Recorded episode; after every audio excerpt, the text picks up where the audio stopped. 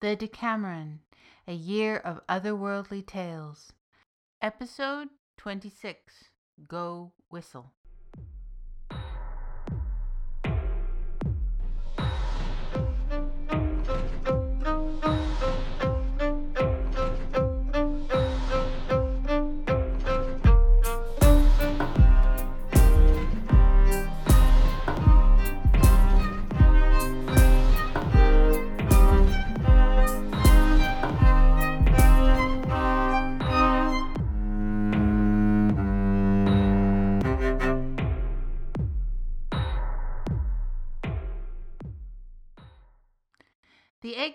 Containing the soul of Koshchei the Deathless is in good hands, eight to be exact, Isabel promised Lucas and Jack.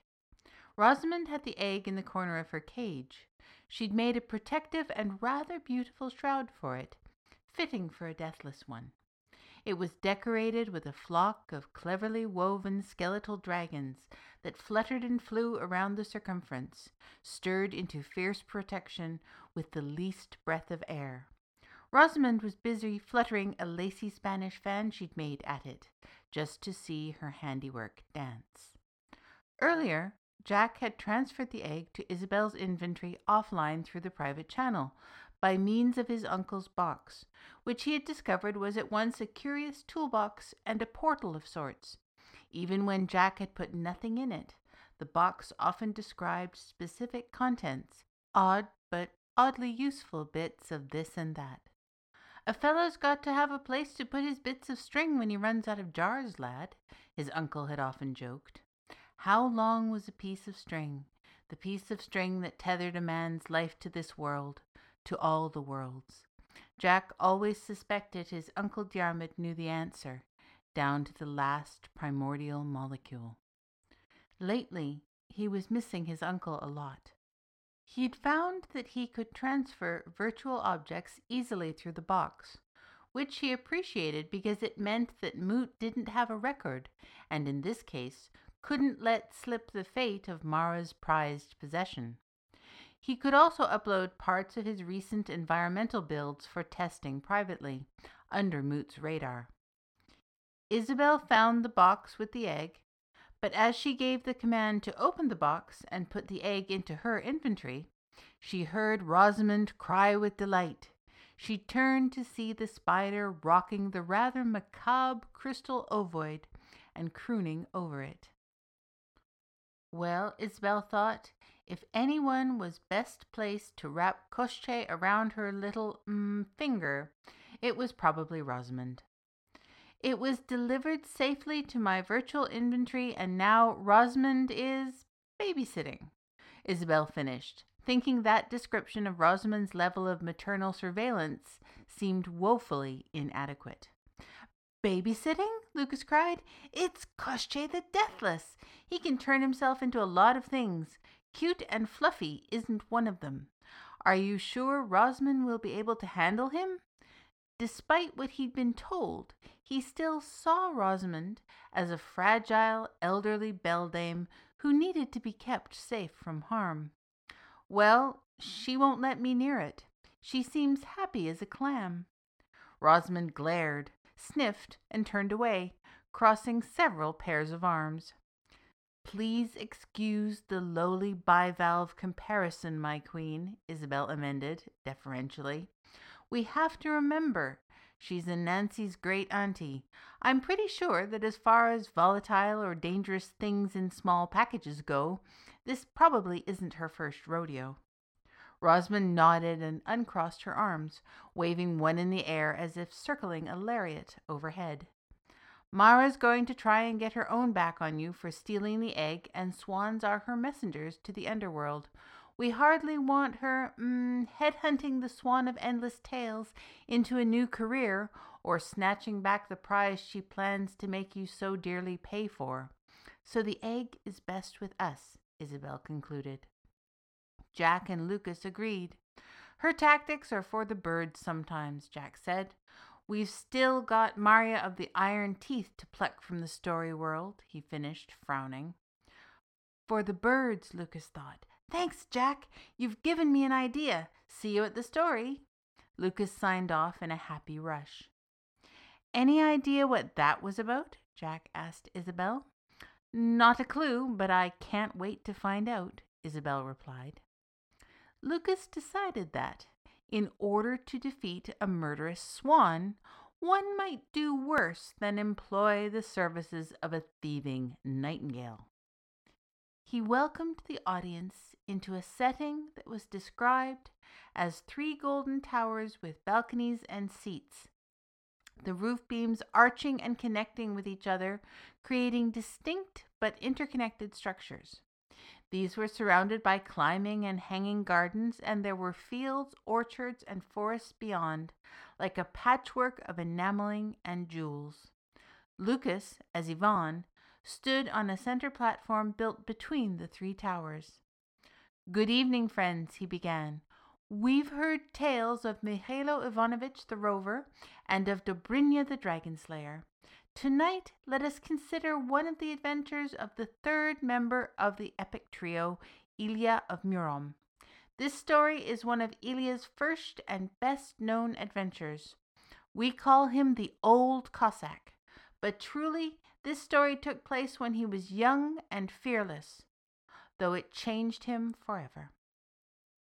Now it happened one high holy day, young Ilya went to church and swore that he would set out for Kiev after the service by the straight way and sully neither his blades nor his hands directly with the blood of Holy Russia's enemies, in keeping with the peaceful intent of the religious observances he had just made. Oaths are things sworn that are too silly or impractical to stand up to rational thought, Mara mused, but didn't interject.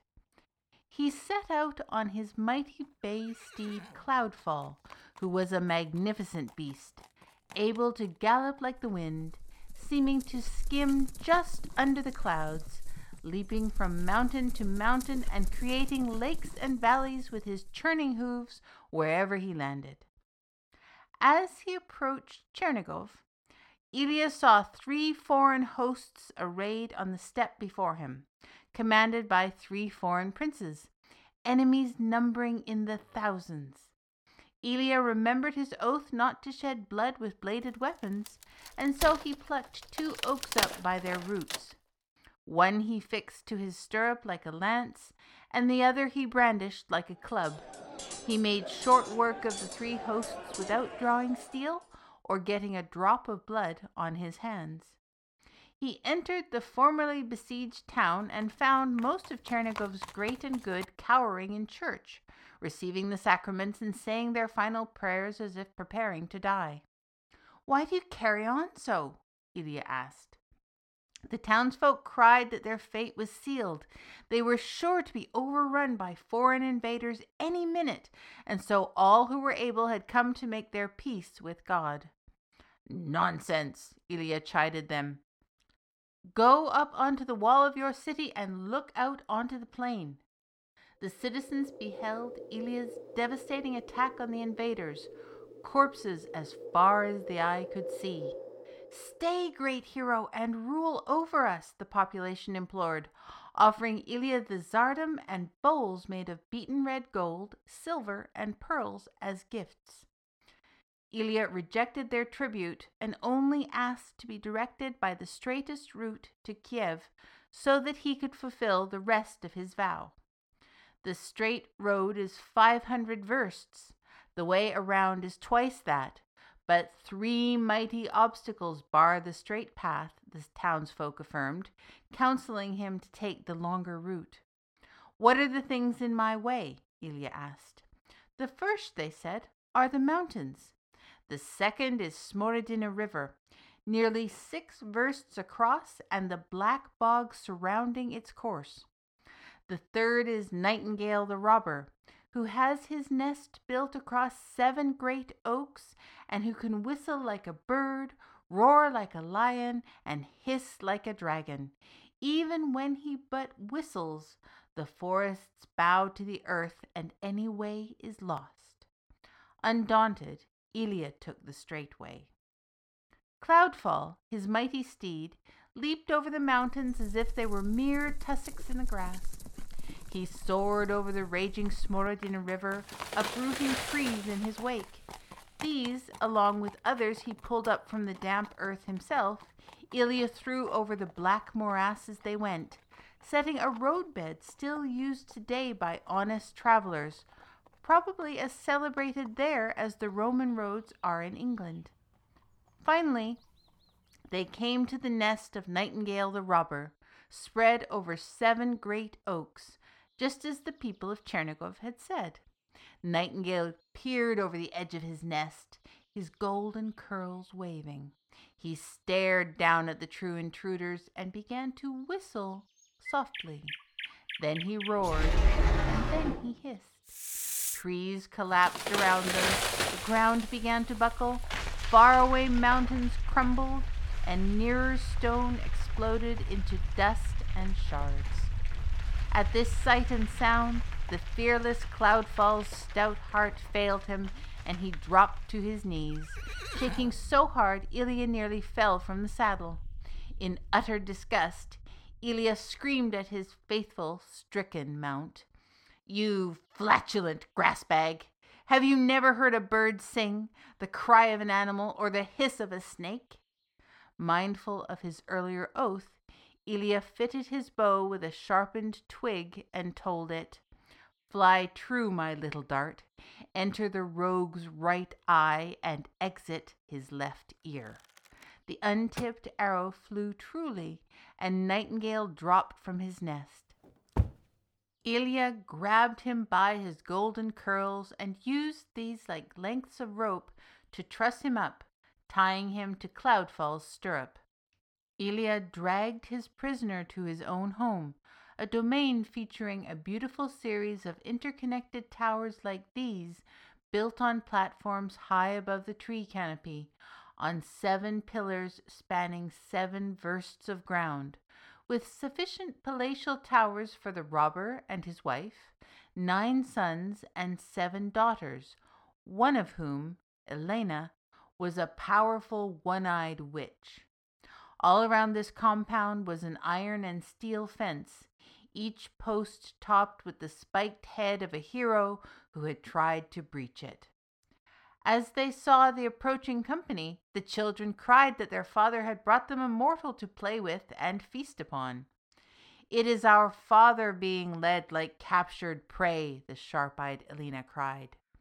We'll turn ourselves into ravens and shred him to pieces with our iron beaks, cried the robber's nine sons. Without waiting for her brothers, Elena pulled a skull topped steel post free and wielded it like a staff against Ilya. He dodged the blow and kicked Nightingale's eldest daughter higher than the spire on the cathedral in the capital, shattering her bones and hide against the courtyard wall. Foolish children, the robber cried, do not fight this hero. Bring him gold, silver, pearls, and gems from my stores, anything he wants. Ilya planted his spear in the ground, tip uppermost. Even if you heaped treasure until it hid the tip of my spear, I would accept nothing from you. Ilya remounted Cloudfall, and the three of them sped towards Kiev. When he arrived at the court of Prince Vladimir, Ilya charged Cloudfall to guard the much subdued Nightingale. Ilya joined the prince's court at church, and after the service, the prince said reprovingly, You took your time. No, my lord, I came by the straight way from Murom to Kiev. You're lying, the prince accused. There are mountains, the Smorodin River, the Black Bog, and the lair of Nightingale the robber along the direct route.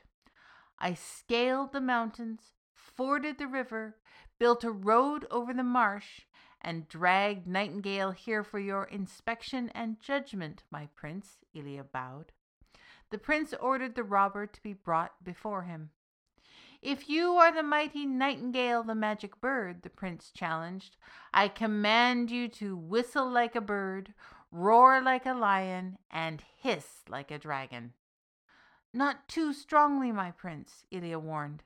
Though chastened, this rogue is still capable of great mischief. Unheeding, Nightingale took a deep breath and held forth for all he was worth, whistling, roaring, and hissing. Ilya grabbed the prince and princess, shielding them from the onslaught, while all around him a percussive wave of sound beat against the palace walls, spreading out into the city, killing anyone who to listen, and deafening many who tried to themselves. Enraged, Ilya drew his sword and dispatched the robber, who, dying, whistled a mournful song like a last curse which faded into silence.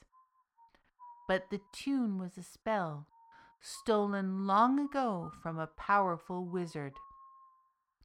Every breeze that carried it, every blade of grass or leaf that breeze rustled, every ear that heard it, however faintly or painfully after, carried some bit of nightingale through that spell song. And though Ilya is said to have pounded the magic bird into poppy seeds, and from the seeds sprang the harmless and lovely songbirds we know as nightingales today, even in the seeds we consume a little of the robber's spirit with our festive bread to this day. And we must recall, too, Ilya was young when he began this adventure, gray haired and haunted in his very soul by Nightingale's final song when he completed it. Though he went on to many more quests and much more glory, he paid a price to become a hero. And only time will tell if he truly kept or ultimately broke the oath he swore, or if it was wise and noble to do so. Lucas fell silent. The Deckameron shuffled five of hearts. It's like watching computer ping pong, Mara thought. Back and forth, back and forth. Ugh. In the public channel, she graciously complimented the story, appreciating the twist allowing for the persistence of the villain. Never liked poppy seeds myself, though, she said. Hard to get out of my teeth. She said goodbye and signed off. Lucas Jack, and Isabel were saying their farewells when they heard the plaintive sound of quiet whistling. Moot said, There's someone here to see you before you go. He is tall, thin, has long curly golden hair, and a patch over one eye. Nightingale the robber bowed low before the companions. I hear you've got a little problem with a black swan, he said.